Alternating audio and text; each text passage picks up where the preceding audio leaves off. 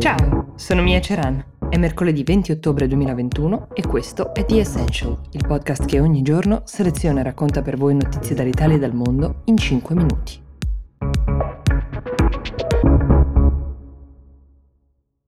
Potreste imbattervi oggi in un titolo di qualche sito o di qualche giornale che vi dice che la Polonia e l'Unione Europea sono ai ferri corti o addirittura che la Polonia minaccia di uscire dall'Unione, mentre Ursula von der Leyen, presidente della Commissione Europea, sta velatamente minacciando di togliere alla Polonia i famosi e fondamentali fondi UE. Ma perché sta accadendo tutto questo? Proviamo a ricostruire la vicenda che è esplosa nel momento in cui un tribunale polacco ha sancito che in caso di discordia discordia tra Costituzione polacca e leggi europee, la prima ha la precedenza sulle seconde. La risposta dell'Unione Europea, definita dalla Polonia un ricatto, eh, non ha tardato ad arrivare. Ci ha pensato proprio la von der Leyen ieri al Parlamento europeo di Strasburgo a far arrivare il messaggio dicendo che la legislazione comune europea è il collante che tiene insieme i Paesi membri e che un precedente come questo, in cui si reclama sostanzialmente una sovranità che scavalca gli accordi presi per entrare a far parte parte dell'Unione stessa sarebbe inaccettabile.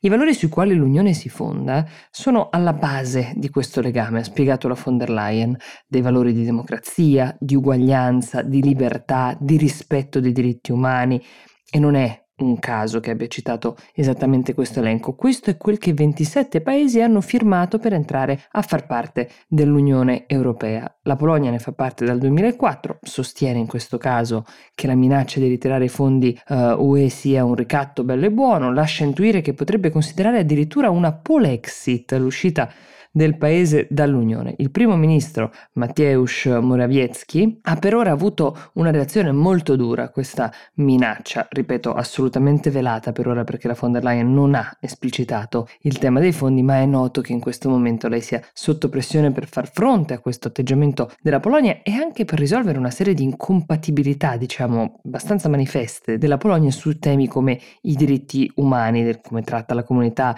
eh, LGBT e molto altro di cui abbiamo parlato in questo podcast, ma nell'essere uno Stato membro c'è uno scambio, un dare e avere, quindi se è vero che la UE elargisce dei fondi agli Stati membri è anche vero che ogni Stato contribuisce con i propri fondi al progetto comunitario. Molti analisti sostengono che dopo la Brexit l'uscita di un altro Stato membro potrebbe essere fatale per la longevità del progetto europeo ed è proprio per capire che cosa potrebbe accadere che è utile conoscere i termini di questa querel tra Polonia e Comunità Europea di cui state certi torneremo a parlare presto.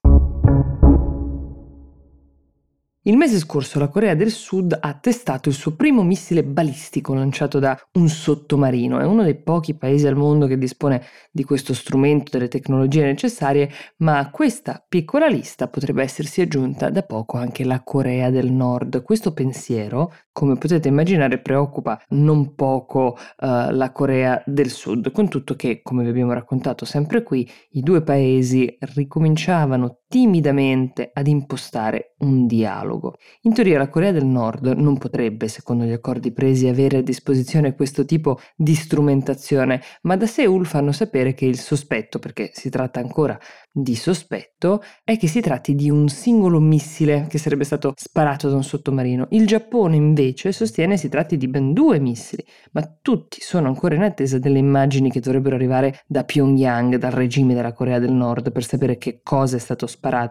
davvero. L'ultima volta che la Corea del Nord aveva mostrato uno di quei missili al mondo era il 2019, poi si è concentrata su altre tecnologie. Sorprende rivedere uh, potenzialmente la comparsa di questi missili balistici da sottomarino che potrebbero essere dotati tra l'altro di tutta una nuova potenza grazie a delle innovazioni raggiunte negli ultimi due anni. Kim Jong-un è in un momento di grande spolvero di queste sue nuove tecnologie, lo ha mostrato ripetutamente da settembre in poi, quasi a voler ostentare una potenza bellica, mentre tra l'altro il paese, come sappiamo, soffre per la chiusura per pandemia, con l'economia nel resto, una popolazione che in grandi numeri sta soffrendo la fame, ma ogni missile è una missiva, un messaggio, quindi anche in questa ripresa timida di dialogo con Seoul, che sembrava essere una possibilità concreta, forse lo è tuttora, mostrarsi forti e quantomeno a parità diciamo, di arsenale, quindi capaci di fronteggiare la controparte, dal punto di vista diplomatico cambia completamente il modo in cui si tratta, ripone i piani su un principio di equità o di superiorità addirittura militare rispetto all'altro paese con il quale si tratta. Quindi non si esclude anche che questo potrebbe essere stato semplicemente uno show, una prova di forza volta a pesare nelle trattative, anche per gli analisti più esperti. In questo momento predire le vere mosse di Kim Jong-un è veramente difficile, ma torneremo a parlarmene quando sapremo quali sono stati gli effetti. Io vi auguro una buona giornata e vi do appuntamento domani con The Essential.